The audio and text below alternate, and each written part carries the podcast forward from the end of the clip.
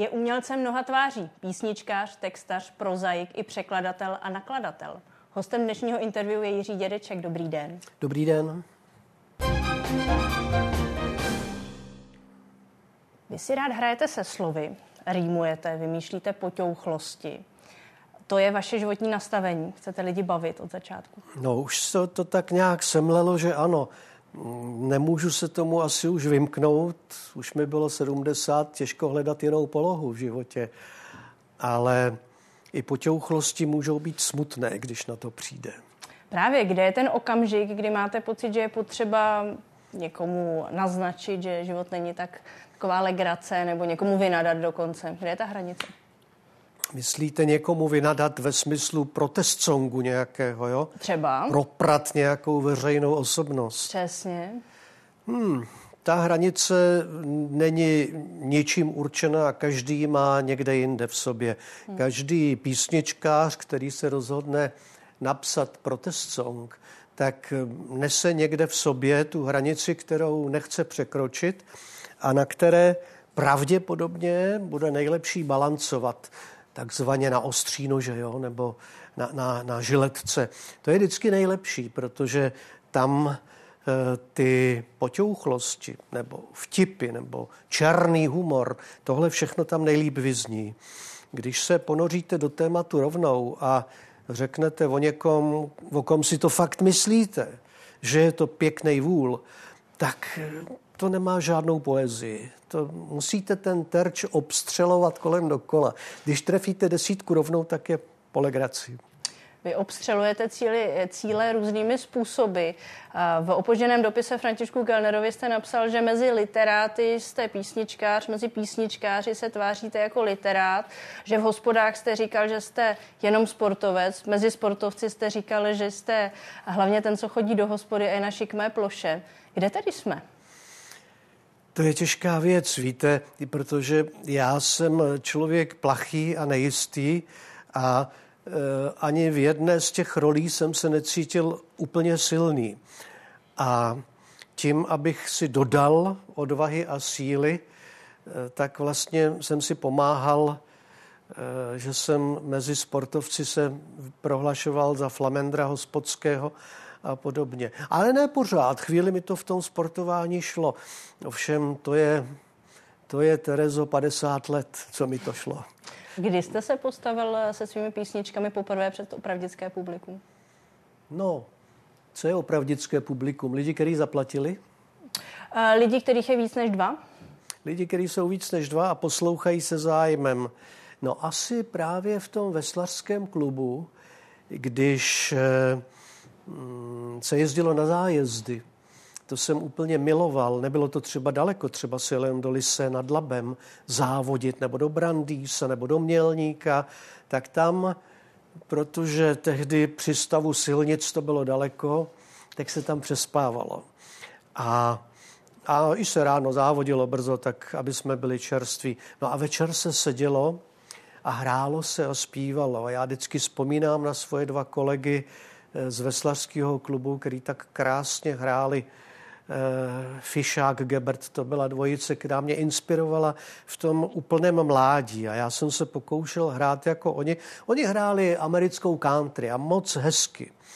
A já jsem chtěl hrát jako Karel Kryl a taky jsem několik písní napsal jako Karel Kryl. A ty jsem právě poprvé hrál mezi těmi veslaři u Vohínku po závodech, ale mm, prezentoval jsem to, ať mi všichni odpustějí, jako neznámý mladý kryl, to ještě to, kryl se za to trošku stydí, no, ale, ale je to jeho mladiství, juvenilie Karla Kryla. Že jste lhal, abyste nepřiznal, že je to vaše dílo? Zase jsem lhal, ano, mm-hmm. ano, ano. No Karel Kryl se mohl umlátit, když jsem mu některou z těch písniček zahrál, ale eh, když jsem mu křtil tekuté písky v Bránickém mm. divadle, tak jsem tam hrál ty svoje jako krylovky, ale to už je všechno pryč je to zapomenuto a už je nehraju a už se za nikoho neschovávám, to je taky důležitý. Jaký to byl tehdy pocit? Eh, úspěch, neúspěch, úžasný, ostych? Úžasný. Oni se smáli, kde se měli smát, tleskali, kde měli tleskat a i u těch blbejch, patetických, slza z kanula jsem koukal na některé dívky, tak to bylo všechno v pořádku. Tak jsem si říkal, to by nebylo špatný, ale zdaleka to ještě nebyla jaksi eh, cesta k tomu, že budu fungovat jako písničkář. Já jsem chtěl psát, být doma a psát, to byl můj cíl a moje představa o životě. Já se ptám proto, protože v jednom rozhovoru jste zmiňoval, že když jste nahrával svoji první desku v roce 89 v semaforu, zabili trafikantku, takže jste z toho měl pocit, že jste všechno pokazil, nepovedlo se to, je to celé špatně. Přitom už jste za sebou měl spoustu, spoustu let koncertování s panem Burianem. To je ten váš ostych, o kterém hovoříte? No, tak to je samozřejmě pravda. Cítil jsem se velmi špatně potom, Eh, po té nahrávce živý, protože jsem měl trému velikou. Skazil jsem, co šlo skazit, ale oni to většinou diváci nepoznají, poznali to jenom muzikanti, kteří se mnou hráli na pódiu. Měl jsem trému, to byl jednak semafor, to je chrám, že jo. Za druhý, za druhý to byla živá nahrávka, co skazím, to tam zůstane, hrůza. No a za třetí přeci jenom úplně narvaný sál lidí. A to všechno dohromady působilo spolu s tím, že jsem málo cvičil, tak způsobila trému, která lecos vlastně eh, měla na svědomí ty pokažené věci. Ale ono to nějak časem, to, co se skazí, tak vyvane a zůstane jenom to pěkný. Vy se mimochodem do semaforu zítra vrátíte, jestli se nepletu. Máte pravdu, děkuji za nahrávku. Já zítra hraju s Honzou Burianem semaforu. Máme tam společný recitál od sedmi hodin a ještě nějaký lístky jsou. Přijdete? Uvidíme, jestli nebudeme vysílat třeba Zvažte všichni. To, hmm. Zvažte to. Odkud chodí inspirace na písničkáře? Žijeme v době, kdy se máme vlastně dobře. Žijeme v demokracii a vy pořád píšete protest songy. Proč? No, já je nepíšu jenom hmm. protest songy, píšu leco z dalšího, ale e, občas je potřeba, někdy to tak cítím, že už to nevydržím, už musím prostě napsat, eh, co mě tady kolem vadí, co mě trápí. A zejména v době, kdy já jsem eh, neměl takový ten ventil v těch fejetonech. Já jsem psával kdysi fejetony, Comes, jo, do Lidových novin, do BBC, do Svobodné Evropy. A tam jsem vlastně ventiloval veškerou tu svoji zášť vůči tomu nedobrému ve společnosti. A když eh, na chvíli ty fejetony nebyly, tak najednou se to ventilovalo v písničkách. Takže vznikla deska, která se jmenuje Nebudu bydlet v Quebecu a tam je několik záští plných, ano, přiznávám to, a velmi nekorektních písní. A tahle potřeba, to je nějaké vaše vrozené kverulanství? Hmm, asi jo. Já jsem už ve čtvrtý třídě zlobil tímhle způsobem, že jsem glosoval, co paní učitelka vyprávěla, nějakým, jak, jakože vtipně, a moc vtipný to asi nebylo. Takže je to, je to potřeba, když vlastně člověk cítí, že Eh, to, co vypravěč vypráví, to, co se snaží předat vám a kolektivu, není úplně pravda. Že to nejsou slova, za kterými si může stát a dát za ně ruku do ohně, tak v tu chvíli já musím. Já, já musím rychle něco říct, něco napsat, něco zaspívat. No a, a tak jsem se několikrát vyjádřil eh, k tomu minulému vedení státu a, a k parlamentu. No. Měla by podle vás jít umělecká profese ruku v ruce s nějakým morálním kreditem? Můžeme to po lidech chtít? Hmm. Já vím, o tom se hodně mluví ve hmm. společnosti, že jo, dneska deník N toho zase byl plnej. No, je to lepší, když to nejde, nedá se nic dělat, ale rozhodně e, morální kredit neznamená špatný umělec. To, Jo, jako špatný morální kredit neznamená špatný umělec. To. A, a ani se to nepodmiňuje naopak. E, dobrá morálka, mravní integrita neznamená, že vaše umění bude úžasné. Tak to není. Tak to není a, a však taky máme, jak někde jsem si zaspíval, od Sabiny za prodanou nevěstu a, a jsme rádi, že ji máme. Že jo? A čteme Knuda Hamsuna a, a spoustu jiných lidí posloucháme a máme, je rádi, máme rádi jejich dílo, nikoli jejich osobnost, mm. ale to, co napsali, to, co vytvořili, po nich zůstává a, a tu krásu uměleckou tomu nevezme ani jejich mizerný charakter. Zároveň vy jste přímo do politiky vstoupil, opakovaně jste kandidoval, mluvilo se o vás jednou jako o možném ministru kultury. Je to nějaká ambice, která ve vás zůstává, nebo je lepší být stranou a třeba občas vystoupit, jako teď to třeba udělal Jiří Gruntorát? No, hodně jsem si toho vyzkoušel. Byl jsem vlastně, kandidoval jsem tehdy za zelené, když byli v takovém tom zenitu Eh, jak do parlamentu, tak později do senátu. Strašně mě to zajímalo, hrozně mě hmm. to bavilo. A velice Proč? jsem... Proč? Hmm? No, protože jsem tehdy měl z nich pocit, že to je skutečně směr, kterým je třeba se ubírat a kterým je třeba tuto společnost posunout. Oni si to pak bohužel nějak pokazili sami a tam tehdy v té době jsem měl být v Topolánkově vládě, to bylo, jsem měl být ministrem kultury, nebo bylo mi to navrženo, ale žil jsem v tom pocitu asi čtyři hodiny a potom Jiří Čunek oznámil, že KDU ČSL nikdy ten rezort nepustí, protože u mě by nebyla jistota církevních restitucí a už zase jsem ministrem kultury nebyl. No. Tak... Teď tu ambici máte pořád? No, už ne takhle nízkou. Parlament, senát, co to je, že jo. Kdyby tady byla monarchie, spojím se s Petrem Placákem a zkusím, jestli by mě nevzali. Ale já nemám tu modrou krev, kde já bych ji nabral. No. Pojďme si teď pustit ukázku. Jo, čeho?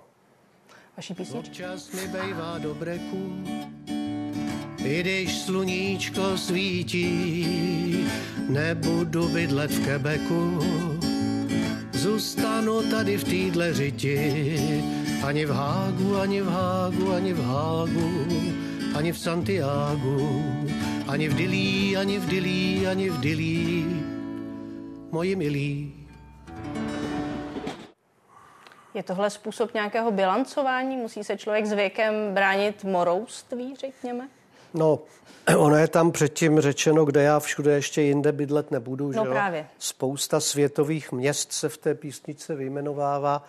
A je to spíš taková jako lítost nad tím, co člověk ví, že už nestihne, když je mu 70. Hmm. Když je vám 40 porád, ještě můžete se odstěhovat do Toronta, žít tam a založit exilové české nakladatelství. Když je vám 70, už to skoro nemá smysl. Byl jsem tudle u pana doktora, eh, dával jsem mu výsledky nějaké prohlídky své a on říkal, ano, ano, je to pěkné, je to pěkné, vypadá to dobře, tak nezapomeňte, za deset let se to musí zopakovat. No a nevím, kolik v tom bylo ironie a špičky, protože za, za deset let mi bude 80. A vy sám s tou ironií, ale velmi často pracujete až dokonce s cynismem a černým humorem. Konkrétně právě k vašim osobním tématům, na které jste teď narazil ve stavu k vaší nemoci, tak ty texty, které o tom píšete, jsou až takové plné černého humoru. Není to nakonec jediná cesta, jak takovou věc přežít? No, je těch cest určitě víc, to mm, bych se asi ne, nepohodl se svými lékaři a léčiteli. Ale pro mě je tohle cesta, že když je nějaký problém, tak eh, se o něj podělím s publikem nebo se čtenáři. A funguje to moc dobře. Eh, vzpomínám si v den, kdy mi umřela máma, tak jsem hrál v klubu v Salmovské. A vlastně byl to nejlepší způsob, jak se začít z toho léčit, jak se s tím vyrovnávat. Jo? Protože kdybych zůstal doma a trávil to v rozjímání a slzách ten čas, tak asi bych si nepomohl tolik jako, jako tím koncertem a tím přenesením části toho břemene na ty chudáky lidi, co tam seděli. A pak jste napsal, mami, mám to samý, možná od nás hora něco čekají. Od nás, od obou. Hmm. Že jdou na to stejnou chorobou. Jo, jo, ano. Takhle to dělám, no. Některý lidi to dělají jinak, ale mně tohle to vychází. Změnilo to vaše témata nebo váš pohled, postoje? No, myslíte ta choroba? Hmm. Ty zkušenosti, které máte. Samozřejmě, samozřejmě, velmi, velmi velice. E, dokázal jsem daleko lépe potom, než předtím mm, propadnout patosu. Jo? Prodat patos na pódiu. Já jsem to nikdy neuměl. Vždycky jsem hrál mm, tak jako trošičku, řekněme, legrační, ironický, ostrý e, texty, ale jako kdybych měl jakousi pomyslnou masku, kterou před sebou držím a za kterou ten divák nemá vidět. A mm, pak se to nějak odšpuntovalo s tou chorobou a vlastně mm, jí za, za mnohé vděčím. Vlastně patos je krásná věc, když se to umí, jo, je to koření. Nesmí se toho podle mého názoru dávat moc, pak se to nedá žrát, když je to překořeněný. Ale jo, určitě mi to pomohlo. V tomhle smyslu mě to změnilo. Vy jste několikrát řekl, že nejsou jiná témata než eh, život, láska, smrt. Je to tak, že se třeba s eh, proměnou doby mění eh, přístup k vážnosti, nebo jsou ta témata stejná, ale vlastně mají třeba vážnější význam? Tak ty množiny, které jste tady teď citovala, ty jsou tak strašně široké, že vlastně se do nich pak už vejde všechno. Jo? Život, to jsou i rodinné historky, že jo, smrt, to je i čas, jak plyne a tak dál. E, takže to jsou takový úplně nejobecnější tři témata. A ani jsem to nevymyslel já, myslím, tenhle citát pochází od mého oblíbeného francouzského písničkáře, písničkáře George Brassence. Hmm. Ten to někde říkal a já, když jsem to překládal, tak jsem si to zapamatoval. Život, láska, smrt, no, co ještě jiného, co ještě jiného tady máme. Když se vrátíme k vašim protest songům, tak eh, teď máme snad za sebou éru, kdy se lidem zakazovaly věci a nenesli to úplně lehce. Teď jsme v éře, kdy se velmi blízko od nás eh, zabíjí lidi, dějou se věci, které není příjemné sledovat. A kolikrát nebo při čem si říkáte, že vám vrátili nepřítele? A, a narážím teď na, vás, na váš slavný protest song Vraťte mi nepřítele z roku 89. No, říkám si to občas, ale nedávno jsem měl takovou zajímavou zkušenost díky nakladatelství Větrné mlíny jsem se dostal do eh, Lvovského divadla na západní Ukrajině, kde jsem taky zahrál pár písniček a a ty písničky se promítaly na plátno za mnou a v ukrajinštině teda přeloženy. A potom říkala mi paní konzulka, že e, zrovna tady v tom nebudu bydlet v Quebecu. Taky jsou dvě města, v nichž s lítostí konstatuju, bydlet nebudu, a to jsou Minsk a Čeliabinsk. Hmm. A ona říkala, a víte, že oni tam ty města napsali přeložený s malejma písmenama na začátku. A já jsem říkal, víte, já tomu úplně rozumím, protože já jsem ten, kdo nastoupil na Gimpl v roce 1968, 1. září 68, tak samozřejmě chápu ten strašlivý odpor, to zklamání a e, chápu, že se to musí uležet a že oni si to musí nejdřív přebrat, než začnou znovu milovat Dostojevského, Tolstýho nebo Turgeněva. A, no a pak se tam ještě stala jedna moc hezká věc. E, byl jsem pochválen a akorát, že pan ředitel smazal moje představení tím, že říkal, no to bylo moc hezký, až porazíme Rusy, tak tady budeme mít Jirku každý měsíc a jenom bych chtěl říct, že nebydlet dneska v Minsku nebo v Čeliabinsku není až taková tragédie. A všichni začali řovat hurá, sláva Ukrajině. A já jsem byl smazaný, ale nevadilo mi to. A teď nevím, jestli jsem odpověděl na vaši otázku. Myslím, že ano. Někdy, když vyjadřujete ten odpor, o kterém hovoříte, tak eh, používáte vulgarizmy, silná slova. Eh, je někdy situace, kdy to bez nich prostě nejde? Helejte, slovník nám říká, eh, že literárních směrů a skupin nám říká, že vulgarizmy jsou živou součástí jazyka. No vám to vyneslo přízvisko zprosták z letné, no, konec no, konců, no, že? No, zprosták z letné. Já nebudu říkat kvůli kterému slovu jedno takový slovíčko a, a každý to tady nosí vzadu. A, no nic a mm, živou součástí jazyka a že mluvčí je používá pro vyjádření rozhořčeného nesouhlasu. Hmm. A mm, to je stejné jako s tím patosem. Když to překořeníte, když těch prostých slov je moc, tak eh, zase už to není k poslouchání, už ta kulturní strava není k jídlu. A nebo jich musí být absolutně moc, jedno vedle druhého, tak aby přebyli, jak říkal Lenin, kvantita přechází v kvalitu. Jak dlouho eh, brousíte text, který píšete? Přijde to hned takhle, nebo si ho necháváte uležet a hledáte tu správnou formu? Protože velmi často jsou krátké a úderné. Různě, různě. Eh, třeba už rok jsem nenapsal žádnou písničku, eh, nechávám se odpočinout, ale mezi tím píšu novou knížku pro děti a Mm, budu sestavovat možná ještě nějaký sborník, takže mm, ne, že bych ustrnul v práci, ale jak jste tady na začátku vyjmenovala ty profese, jo, tak to je strašně užitečný a kdo to tak má, tak ví, že to tak je a že mám pravdu. Vždycky jedna doplňuje druhou. Už jste unavená z hraní, z písniček, z kytary, z ukulele. No tak si něco napíšu, jsem unavený z psaní, něco si přeložím, to je taky moc pěkný, mm. že jo. A už nechci překládat, tak si zajedu a zahraju pár koncertů. Je to strašně příjemný, když se tyhle ty věci eh, dohromady sečtou tak člověku pomáhají daleko lépe prožívat jednu každou z nich čem je to kouzlo psaní pro děti? Chápou třeba děti líp nonsens než dospělí? No, nejsem si úplně jistý.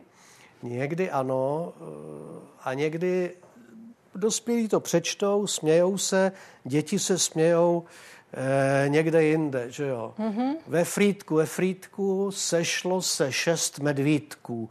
Jeden byl z místku, tak provedli čistku, zbylo tam pět medvídků.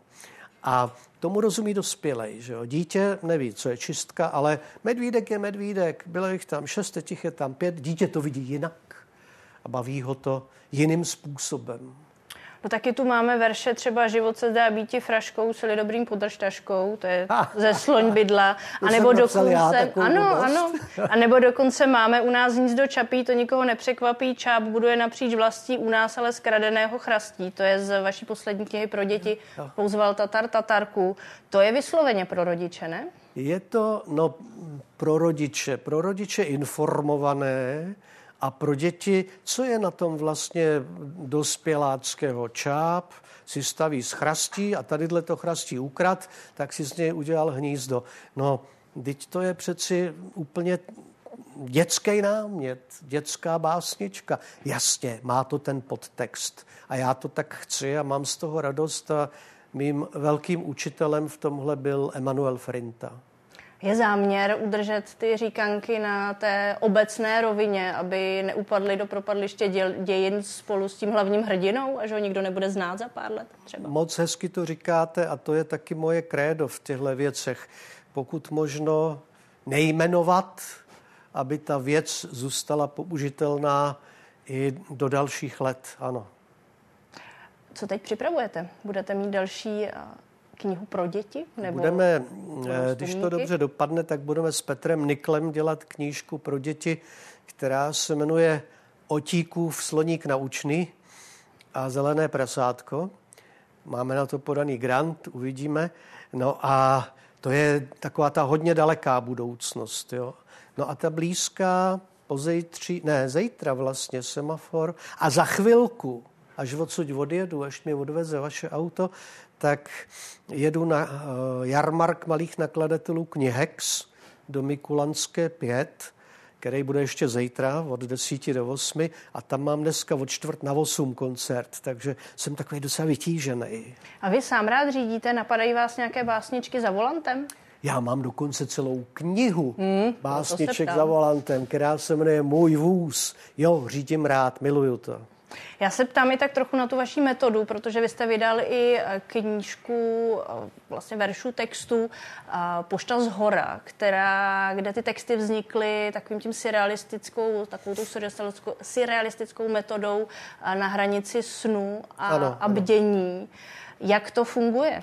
Protože surrealisté často používali i návykové látky, aby se dostali do této fáze. Já už jsem období návykových látek opustil a to velmi dávno, ale eh, tadyhle to skutečně to obluzení polosnem je vlastně stejné jako návyková látka.